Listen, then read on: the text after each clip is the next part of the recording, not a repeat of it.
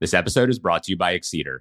Excedr provides life science startups with equipment leases on founder-friendly terms to accelerate R&D and commercialization. Lease the equipment you need with Excedr. Extend your runway, hit your milestones. As a podcast listener, you can redeem exclusive discounts with a growing list of biotech vendors and get $500 off your first equipment lease by using promo code TBSP on excedr.com slash rewards. Welcome to the Biotech Startups Podcast by Excedr. Join us as we speak with first time founders, experienced scientists, serial entrepreneurs, and biotech investors about the challenges and triumphs of running a biotech startup. Gain actionable insight into navigating the life sciences industry in each episode as we explore the business of science from pre seed to IPO with your host, Jon Chee. The purpose of the Biotech Startups podcast is to provide general insight into the ever changing world of life sciences through the experience of a variety of guests. The use of information on this podcast or materials linked from this podcast are at the user's own risk. The views expressed by guests and any employee of Excedr on the podcast are their own and do not necessarily reflect the views of Excedr or content sponsors. Any appearance on the program does not imply an endorsement or recommendation of any product, service, or entity referenced in the podcast by Excedr or by its guests. In our last episode, we spoke with Maneesh Jain about his experiences founding multiple startups, executing Ion Torrent's go to market strategy, and how simple blood draws paved the way for his current endeavours. If you missed it, be sure to go back and give part two a listen. In part three, we chat with Maneesh about what led to the founding of Mirvie, the importance of empathy in company culture, his thoughts on the maternal health crisis, and fundraising strategies in difficult times. And so we're now kind of getting to the current day. And after the acquisition at, by Grail, what was the driving force behind founding Mirvie? So I spent some time at Grail, and I think that was good. But I think they were starting to have their own discussions with Illumina and kind of expanding. And it was a pretty big company. So I think it's again always thinking about what where is the biggest unmet need. And so what happened is I kept in touch with Steve Quake over the years. done some exciting stuff, of course, with the non-invasive prenatal test in the US and commercialized that. His older daughter, Zoe, I think he's been quite public about this, was born several weeks preterm. And so this kind of very personal experience with a pregnancy that was perfectly normal. And then suddenly, several weeks before they're due, they're rushing to the ER because now the premature birth is happening.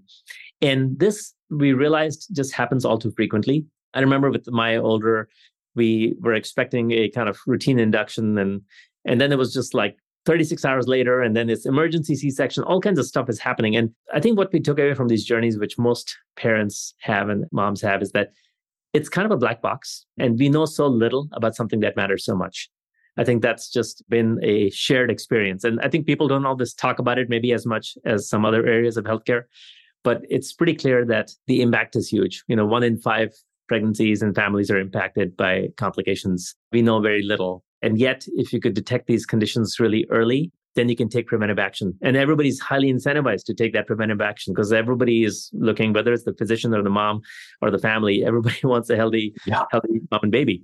So I think the opportunity to have a window into what's going to happen in the future and try to take preventive action is pretty compelling. So I think when we looked at it, we kind of said, okay, we could do another cancer company, right? We'll certainly get well funded and there's a lot of technologies, but there's at least a hundred other companies, maybe several hundred other companies that are doing that. So why not work in an area which we know has a really large unmet need? People really care about it. And very few are actually doing something on that. Also, the lessons we had from early cancer detection. So one thing we learned at Cirina was we could detect these tumors that were a few millimeters. And in fact, they were so small that by imaging, it looked clean. You couldn't see them sometimes. And so they were actually false positives for your test. But when you did follow up two years later, the person ended up developing cancer.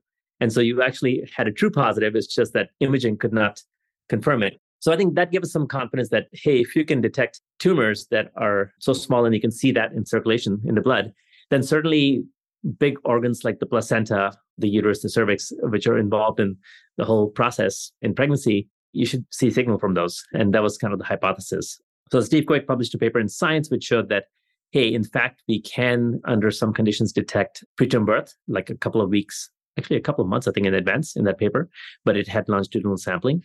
And so we took a leap of faith and said, hey, if this works, we might be able to develop this RNA platform to look at the underlying biology of pregnancy and kind of really show is it in a course for normal development or abnormal development? That was really the genesis for getting the company going is the idea that while cell-free dna has been so productive in cancer cell-free rna which is much more tied to development right? The baby and mom's development is mediated by rna that would be provide us vital insights into how things are developing and give us the signals on is it a normal course or abnormal course of development it's deeply personal. It's like very deeply personal. And that leads me to ask, as you mentioned, there's tons of ventures out there that are cancer diagnostics focused companies. With pregnancy being so important to humanity, why isn't there more pregnancy complication diagnostic companies out there? And why is it such an unmet medical need? And frankly, what is the state of the market? It's a great question. And we've thought about this a lot.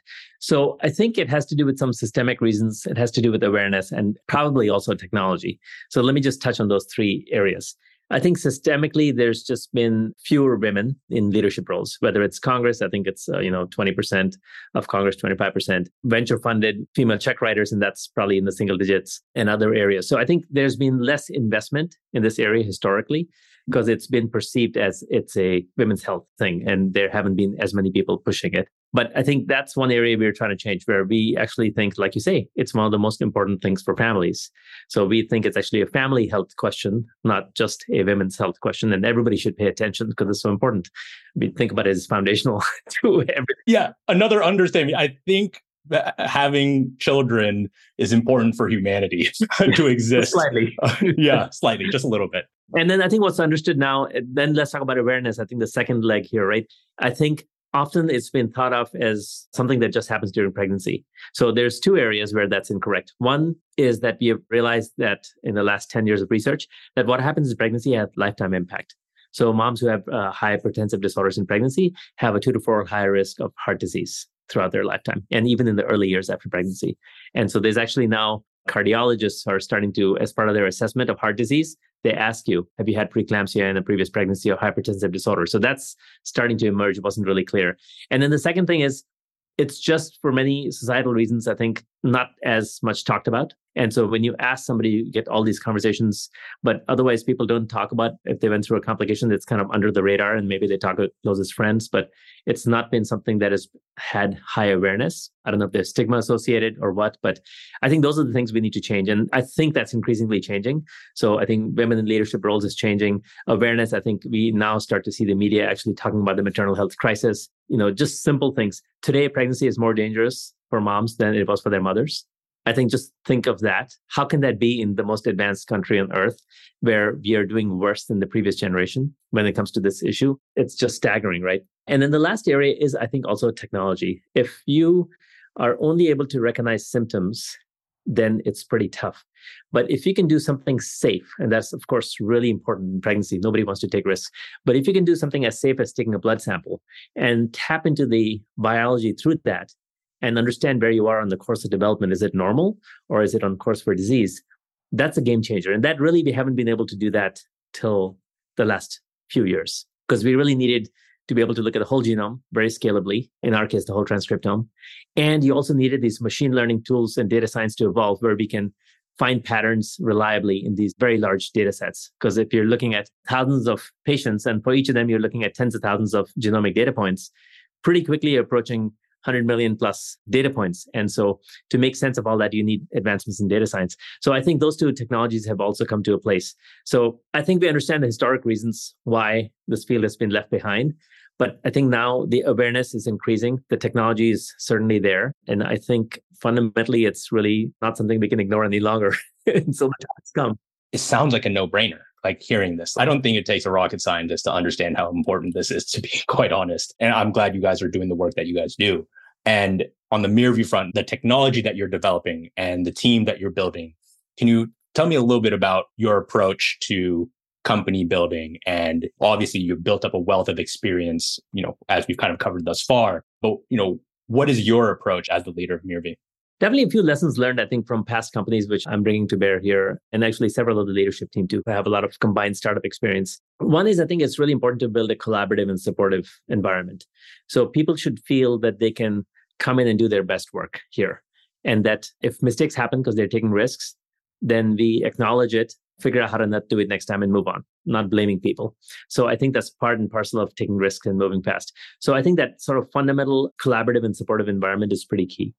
Now, alongside that, we need to have pretty aggressive goals. Otherwise, you end up getting really not a cutting edge environment. You end up getting a software environment. So, sort of balancing the collaborative and supportive pieces as a base, but then putting some pretty ambitious goals on top of that and be really kind of stick to hitting those goals and milestones and do everything possible to hit those. The other thing is just empathy. That's one of our core values at the company. Our core values are also innovation and rigor and speed, and you'll see those more often. But empathy is really central to what we do obviously it's empathy for the families and moms who are going through this process most important process in their lives and a very important outcome but also empathy for each other in terms of knowing what each function needs to do for it to all come together and successfully. And when you're doing large clinical studies, right, you know, the early companies I talked about, oh, life science is complex because it has aspects of devices and computation and molecular biology and chemistry and all that disciplines data science has to come together.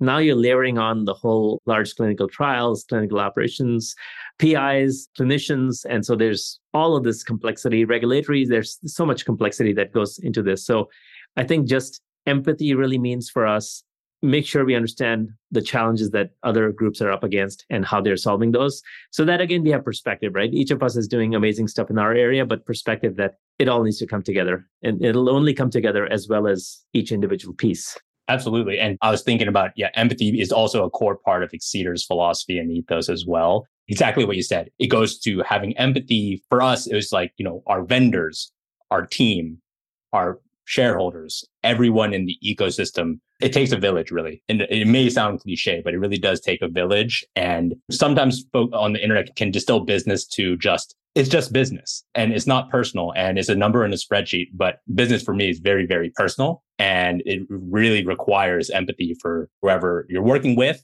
And nothing important gets done by yourself. It all gets done as a team and in the broader team as well. I know you're kind of like in this motion where we've set these aggressive goals. And by the way, we do the same thing here at Excedr. We set an aggressive goal, and I think it just sharpens everybody. Like everybody comes together and rallies towards that North Star. And I know when you have big, ambitious goals, and we're talking about big clinical trials, which are, you know, intense. In addition to operating the company, how has your fundraising experience been? I know 2022 and 2023 have been difficult for the broader life sciences you've worked miracles in 2000, you've worked miracles in 2008. Is there any advice for those who may not have lived through those experiences when it comes to fundraising and capitalizing a company that requires a ton of capital, especially when you're we're planning to go to clinic? A couple of answers to that. I think one is just to build on something I think that you've shared about is focus, right? Like for you guys, you're doing liquid handling, you're not doing, I think you said building planes or something like that. Yeah, yeah, yeah. Exactly. That's exactly it. I think that comes into even sharper focus in this kind of environment, right? You really have to distill it to the essentials that you need to be successful. Really a hyper focus on kind of saying, what are the essential things we need to do right now to get to the next milestone? Generally, I've carried that philosophy through most of the company building over the years. But I think in environments like today and 2008 and 2001, it's just much more of a sharper focus in terms of what allows you to get to the next milestone. So if you think of it controllable and uncontrollable, what we can control is hitting our milestones. Can you control how well the market's going to do and how big checks investors are going to write when? Not really. You can try to persuade them, but you can't really control those macro forces. But what you can control is hitting those milestones. And I think the more value you create by hitting those milestones will eventually get recognized.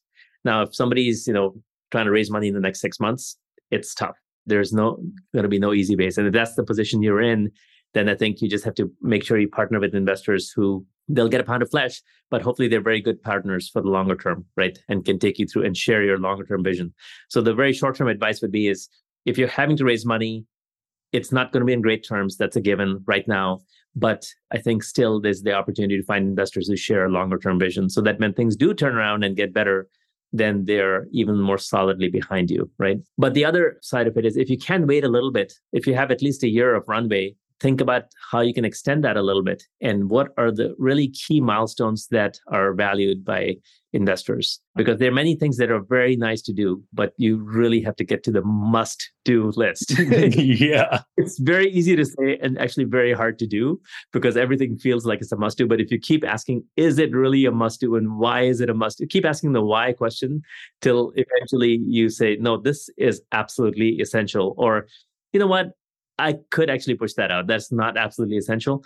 So that's another piece of the discipline. I think just try to hit the milestones and extend your runway wherever possible by just prioritizing super highly.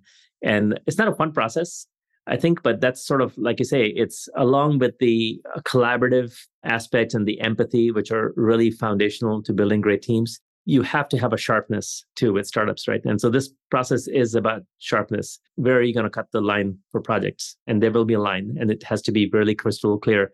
In fact, articulating what you're not doing may be more important than what you are doing, even right in times like this, because you have to not do some things and focus on other things. So yeah, I think those are kind of the two pieces of advice. Very short term, try to find the right type of partner and investors, and then hopefully, I think by sometime next year, mid next year, things should be better eventually they'll get to, I think, a more normal place. There is it's a lot of capital in the market. There's a lot of innovation. And I think those things are still happening. I think the deploying of capital and the valuations are in a tough place right now and probably not recovering in the next six months at least. So I think just being as judicious as possible. Yeah. And when I kind of zoom out, exactly what you're saying is so critical. And the science is incredibly compelling. Exactly what you said. The innovation is happening. It's not like the volatility of the markets. It's not the science that's problematic. If the science was problematic, we are in trouble. But like, you know, when the market goes up and down, I try to remind the team that it's like, look, it's going to be what it is. It's a roller coaster, but on the grand scheme of things, the innovation is taking place and we want to be where the innovation is. So I completely agree with you there. And exactly what you said about focus is like so important because like if you just work backwards that like Charlie Munger's like invert it, that his saying, it's okay, well, how many hours are there in a work week? And then from there back into okay what can i actually do during this work week that is of import? And then just try to actually be so critical like do a self audit of what you as an individual is doing and as a team are doing. And is this pushing the ball forward to hit this goal to reach the north star? And it's painful. We did this exercise like last year. And we get so invested in the project, it almost feels like personal. But as we reflect on the decisions we made to kind of pare things back, no regrets no regrets at all. Everyone has like come together. It's like, this was the right move. Instead of rowing like this way, we're now rowing together in the same direction, which is critically important too. And not even just a startup, but I think also big companies as well. But instead of rowing in two directions, there's like 10 directions where people are rowing in different directions. And so looking forward over the next one, two years, what's in store for Mirvie? A lot of exciting things. We are a very mission driven company. So I think that's really one of the things that binds us together. And I, I, think generally, if companies can find that mission that really unites everybody, that's awesome. Because I think that's a, like you say, a North Star or a longer term direction that everybody is very unified. And so if you have to make sacrifices in the short term, it's understood that it's not personal and it's not because the project is not worthy. It's just not above the cutoff rate. So that's, I think, one of the focus areas. But for the next one or two years, we want to complete our trial. That's a big area to make sure that we are really thoroughly validating our test. I think that's one thing that has hurt the industry. We all know the famous examples, but I think it also happens more broadly where it's not fraud, but I think the data are weak.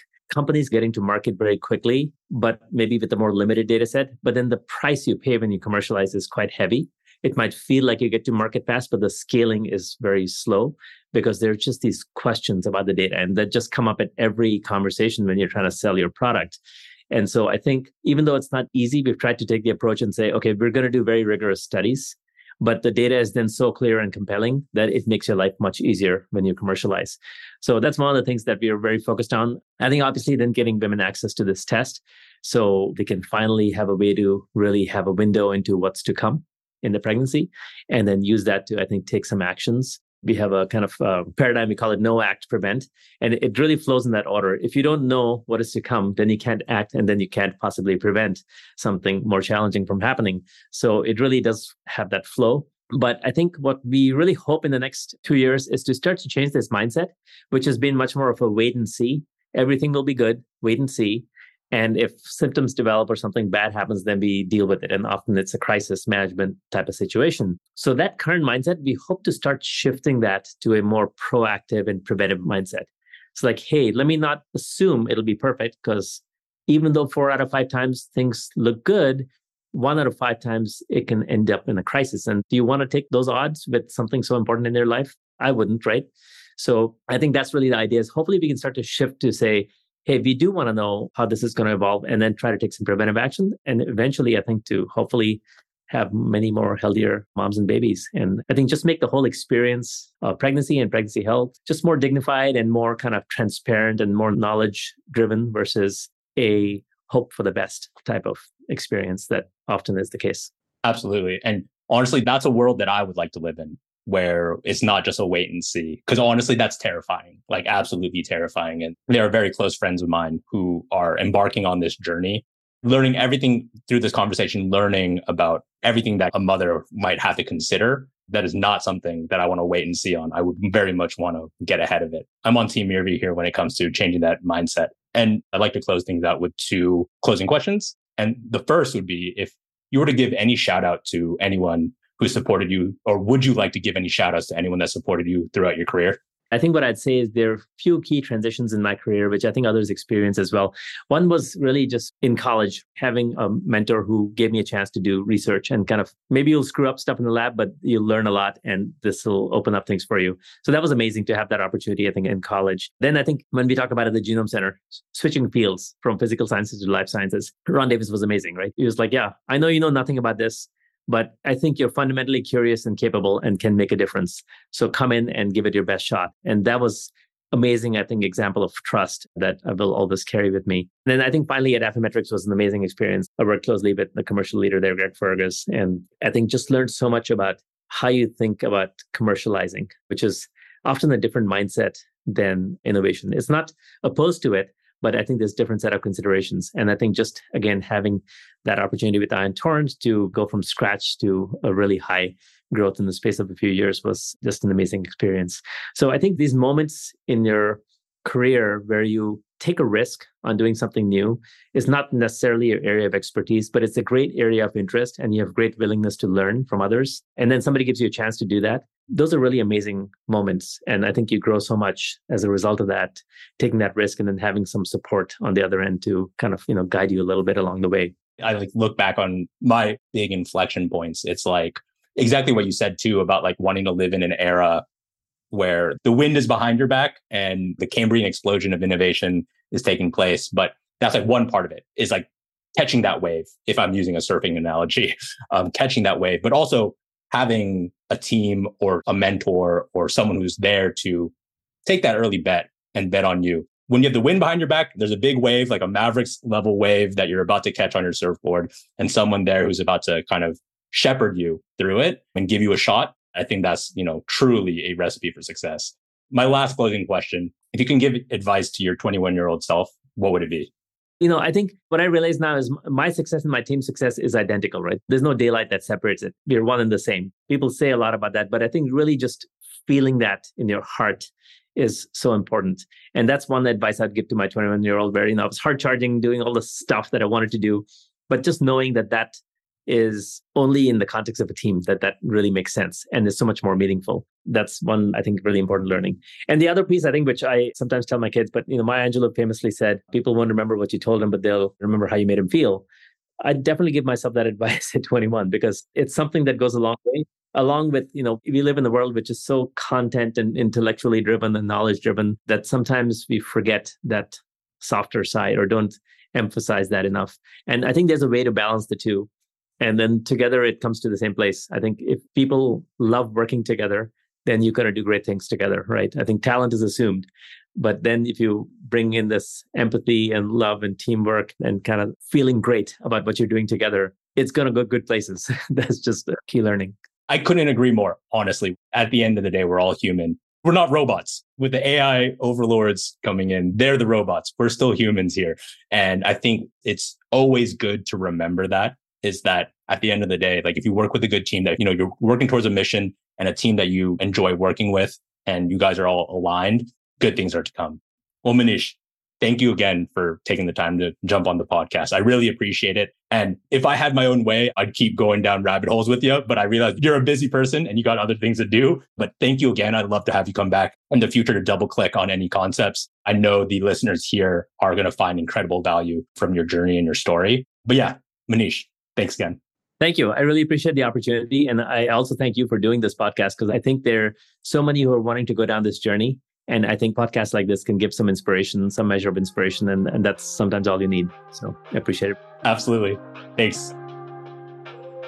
That's all for today's episode of the Biotech Startups podcast. We hope you enjoyed our three part series with Maneesh Jain. Be sure to tune into our next series where we chat with Sandy Page, co managing director of the Seabright Ventures Fund, which invests in the US middle market with a focus on life sciences and clean tech.